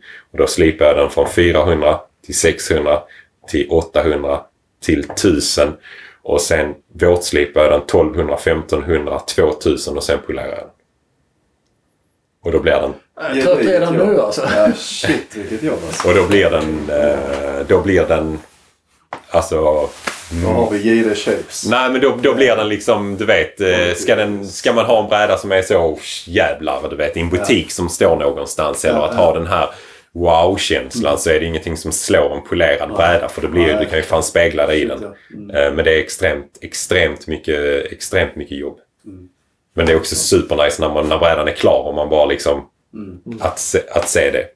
Eh, men, men nu vet jag inte liksom hur det är. Liksom, det är alltid svårt att beskriva i ord. Eh, och det är inte helt lätt heller att beskriva när man visar. Men det är lite mer hands-on. Du vet. Man kan, man kan visa på blanken liksom, hur det går till. Men eh, kanske att någonting och, om någon är intresserad liksom, i um, hur det går till så kanske fått en lite, lite, lite bättre in, inblick i stegen. För det är många steg och det är det folk kanske inte har förståelse för heller. Att fan, det, det tar jävligt mycket tid att göra en bräda. Mm. Um, vilket, vilket jag tänker också att hade man shapat en bräda eller två till sig själv och inser att jäklar det här är, det, är fan, det, det, tar, det tar lång tid. Mm. Och väger det mot vad en bräda kostar så märker man ganska fort att det, det där, det där väger inte ens upp. Nej, nej det, det man betalar för en, för en surfbräda idag är... Timpengen är liksom noll. Ja. Um. Nej, jag förstår det. Nu ska jag inte jämföra med att brygga öl som jag gör men folk brukar säga att ingredienserna är så jäkla billiga. Det kan inte vara så dyrt. Och, mm. Men det är som du säger, timmarna man lägger ner. Precis. Äh, och bygga en bräda. Det, ja, det är imponerande. Och det är väl det man ska väga in också. Fan kan du gå och köpa en bräda för... Ja, ja, ja. Uh, inte hänga ut någon. Men kan man gå och köpa en bräda för de här pengarna som, som en bräda säljs för idag så förstår man ju att det där, det, det, det kan... Nej, det är, det, det är någon, någonstans på vägen som, eh, så, så är det någon som antingen står och jobbar för inga pengar alls någonstans i världen mm. för att vi ska kunna köpa dem till det priset. Eller så får man betala lite mer och då menar inte jag att man ska köpa en bräda utav mig utan vill, hade jag velat köpa en bräda så vill jag köpa utav någon som jag vet de lägger ner mm. och har lagt ner så många mer än vad jag har gjort eller Eh, alltså, du vet som har shapat liksom i, i 40-50 mm. år. Eller, det finns jättemånga shapers liksom runt om i världen som är superduktiga som, ja. som liksom som är, jag hellre köper brädor utav. Men det är ju den typen av brädor som jag är helt inne i. Liksom. Så att, så att um, ja. Alltså intressant. Jag, jag skulle vilja höra lite mer om, om fenor också. Ja. Eh, vi snackade lite tidigare om matchupins. Och... Ja. De är väl också handgjorda? Ja. De är ju, alltså det är ju en, eh, vad ska man säga, det är väl ett familjeföretag. Det är väl eh, Gonzalo då som, som de bor ju i, i norra Spanien. Eh, och ja men är egentligen liknande. Börjat göra fenor några stycken och sen så sålt till kompisar och sen så har det väl växt och nu är de ju superstora. Och nu har de utökat i ny lokal och han och hans fru liksom eh, Natalie som, som jag har mest kontakt med som är ursprungligen från England liksom. Eh, sköter allting och är så jävla helt underbara liksom. Eh, så att jag vill stödja det med allt jag kan. Alltså, eh, de gör det. Ska dina brädor surfas med en speciell typ av fena beroende på... Ja, jag brukar ju, jag brukar ju vilja att de, ja de behöver inte köpa fenor utav mig utan men eh, köpa en bräda och sen se, sätta på en fena som liksom, det blir, det blir, det blir fel liksom. Brädan är ju tänkt med en fena. Jag har en tanke med att den här brädan funkar med den här typen kanske utav fena. Eh, oftast kanske åt eh, green och alltså klassiska typ så 4A eller typ som ja, stage 3 eller jag vet inte hur mycket folk är helt inördade på fenor men lite kanske den stilen oftast. Och då vill jag ju om någon köper en bräda utav mig så kanske jag vill i alla fall, fan köp nu eller har du inte redan en fena som passar så köp den här typen utav fena. För annars så blir det liksom inte, ehm, blir inte rätt. För jag har ju tänkt fen, alltså fenplaceringen på brädan efter vilken, ungefär vilken fentyp jag tänker. Och sätter man då en fena som är något helt annat så är det klart att brädan kommer inte kännas så som jag vill att den ska göra och det är väl det vill jag ju såklart förmedla att, eh, att de helst ska göra liksom. Men då har du vid något tillfälle glasat fenorna då? Ja, jag har glasat på fenor. Mm. Ja. Och det är väl, jag tycker egentligen att det är det absolut finaste. Ehm, och ehm, det ger ju en, eh, en lite mer, ännu mer solid känsla liksom med att brädan är hel. eh, än en fenbox liksom. Men sen så gör det ju också att man inte kan justera den eller kanske flytta fenen fram eller bak eller vad man är ute Det krånglar till transporten lite. det gör också. det. Det gör det speciellt om man eh, ska resa med den och sånt. Det är ju det är kanske inte riktigt så nice. Men ska man bara surfa här hemma eller ha en bräda utomlands och vet om att man kommer vara på det stället och, och inte flyga med den så, så fan det är ingenting som slår en um, glass on liksom. Tycker jag. Men eh, vad, vad, vad hämtar du inspiration ifrån? Om man säger så. Tittar du... Är det några speciella du följer på Ja. Instagram är ju stora nu men eh, Youtube eller för gamla filmer eller vad? Ja men det finns ju massa gamla filmer som jag tycker är skitnice. eh, Typ Hot Generation och allt liksom. eh, Jag drar väl lite mm, inspiration från, ja men lite mer åt de australiensiska typen utav longboards. Ehm, lite, ehm, ja men typ Nat Young. eh, den, den typen tilltalar mig väldigt mycket. Jag tycker det är, det, den typen utav uh, surf är liksom um, ja, svinnice liksom. Ehm, så att, ja, jag tycker jag drar, ja men kanske jag drar, drar inspiration av allting. Jag kan sitta i bilen och tänka på när jag möter liksom en, eh, fan du har en sån Citroën Cactus eller något. Ja. Där finns en sån grön nyans eh, i den Ja, ja. Mm. som är svinnice. Så då kan jag möta en sån på vägen och bara fan, alltså den brädan kom, eller den nyansen på en bräda hade gjort sig supernice. Som man, oftast det är från allt möjligt. Det liksom, eller typ som nu när det har varit höst, alltså höstlöv och sånt. Alltså ehm, så färgmässigt liksom på brädor kan jag Ibland så kommer jag på mig själv att tänka det liksom på idiotiska grejer liksom att färger passar i den nyansen. Hur hade jag kunnat få till den? Men annars brädmässigt allt möjligt liksom. Alltså typ, eh, ja men eh, Thomas Bexon eller surfmässigt typ så Harrison Roach eller Nat Young eller alltså där, det finns så jäkla mycket ändlöst nu liksom att inspireras av. Eh, och även av kompisar man surfar med liksom. Det finns inget mer inspirerande liksom att surfa med kompisar och se hur de surfar eller eh, vad de gör och mm, kanske tar en annan stil i vågen. Eller, um, så det tror jag är det mest utvecklande egentligen. Kolla surf och, och, um, och surfa med, med kompisar liksom och få nya tankar och, um, och inte fastna i sitt egna liksom. Och, ja, jag kollar jävla massa surffilmer liksom och surfklipp. eh, Och alla de här eh, Java-killarna och även Danny Blackboy och Alltså där finns ju ändlöst med inspiration liksom. Och, eh, så ja, så jag intar väl min beskärda del av det.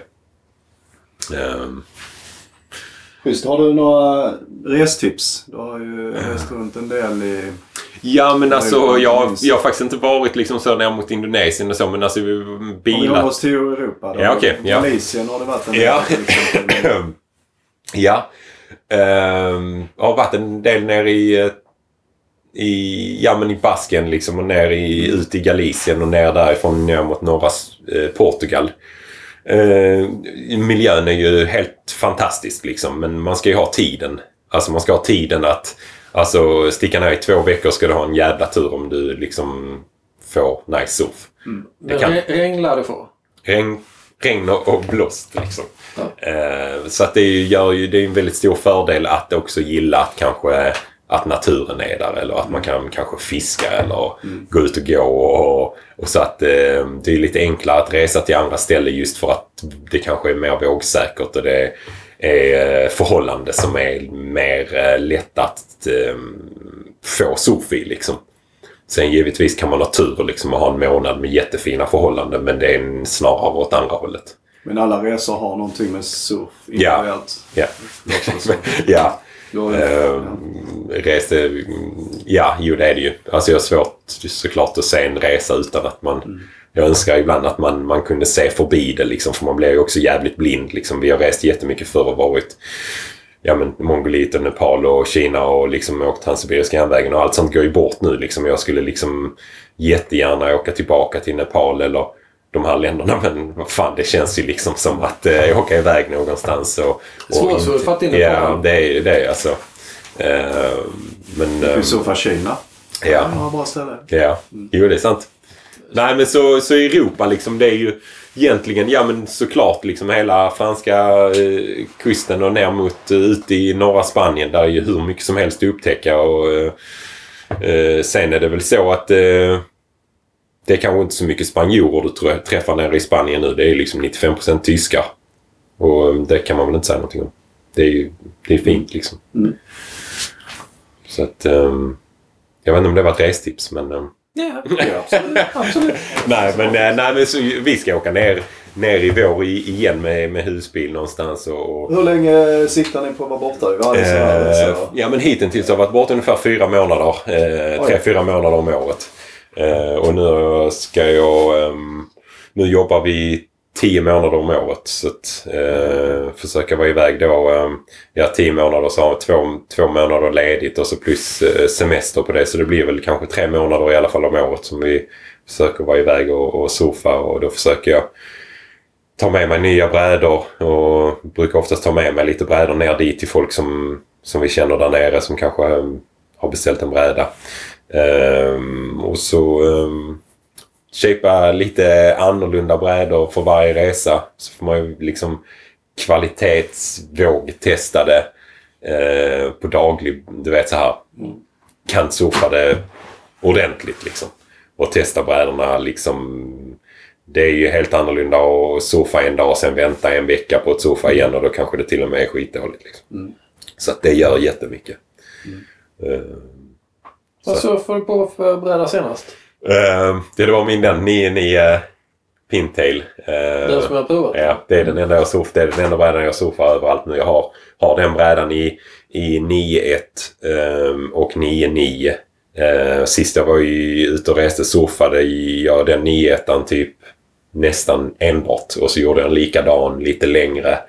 Eh, för att den känslan av bräda är eh, det som jag är... Eller vad ska jag säga? Det är det jag vill surfa just nu. Eh, sen kanske, kanske lite indragen pintail. Indragen nos, lite spetsigare nos, rollad, en, alltså rollad i, i ehm, um, entryn liksom och så blir den lite plattare och sen V i tailen. Lite, lite, lite kant i, i, i, i, um, i railen eh, precis runt fenan men liksom ingen hård kant utan bara lite. Så lite snabbare och ehm, bra glid liksom. Har du någon kommunikation med dem du har liksom sålt brädorna till? Så Ja. får feedback på... Eh, de som... Jag brukar alltid vilja att folk skriver tillbaka eller hör av sig liksom om hur de gillar brädan eller också eh, för egen del så vill jag ju veta alltså, olika personer surfar ju olika. Mm.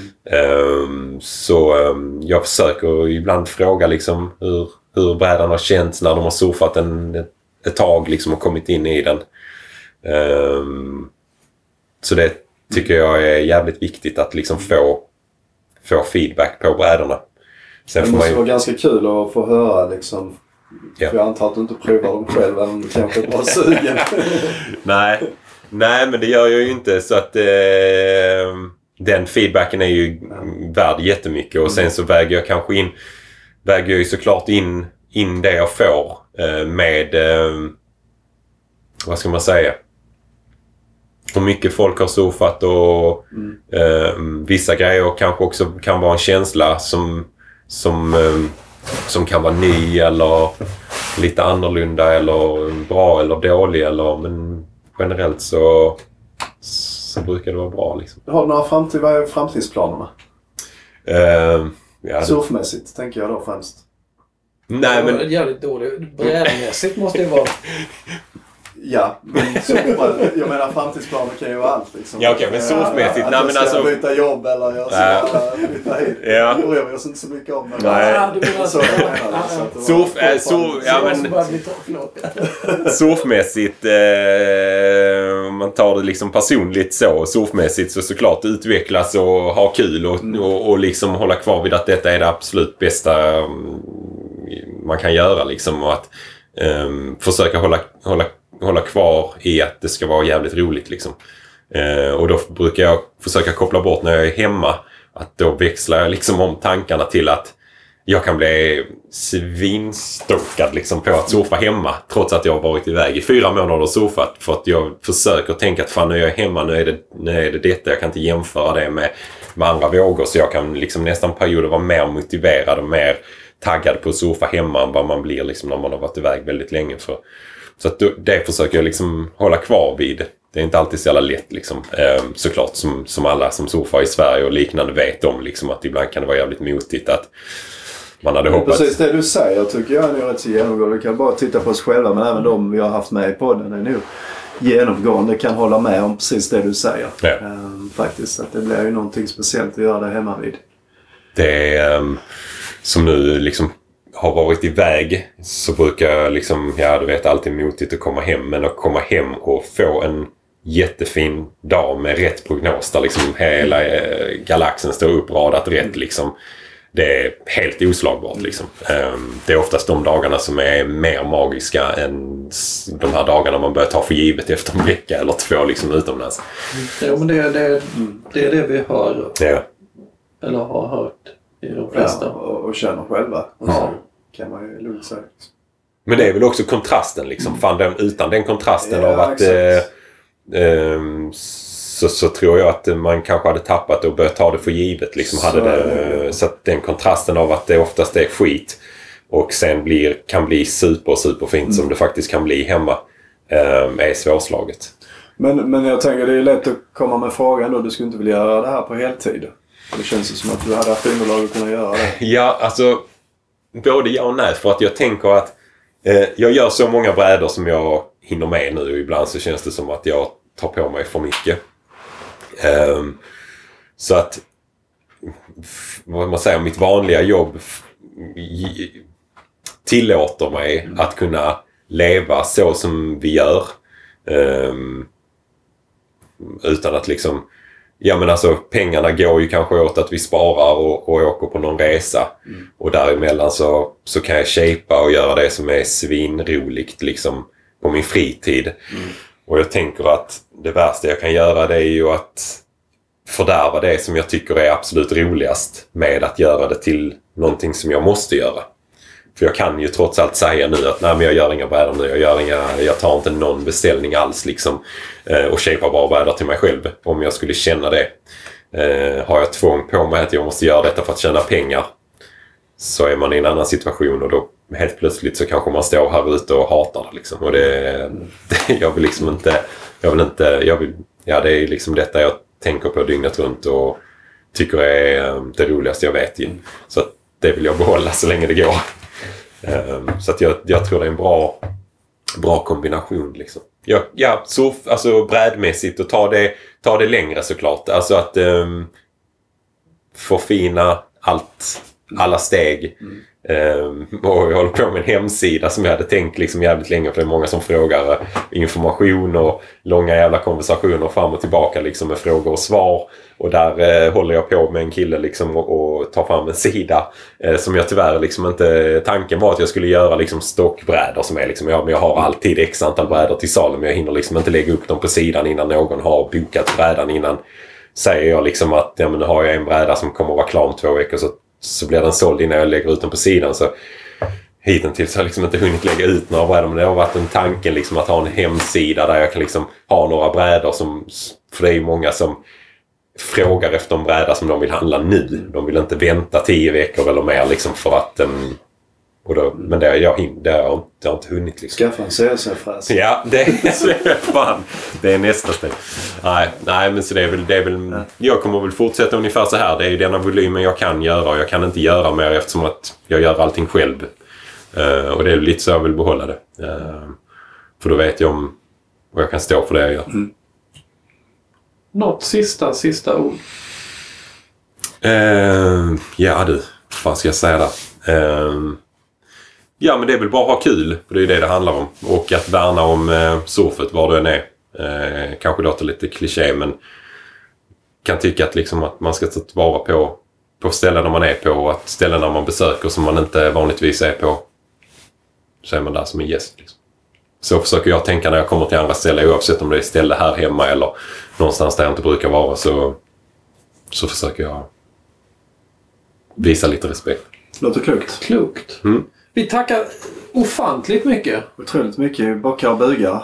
Var eh, otroligt Sjukt inspirerande Tack, och tack. Spännande och energifyllande. verkligen. Ja, jag ska... Ja, men det var det. Ja, det var kul. Super. Ja, men svinnice.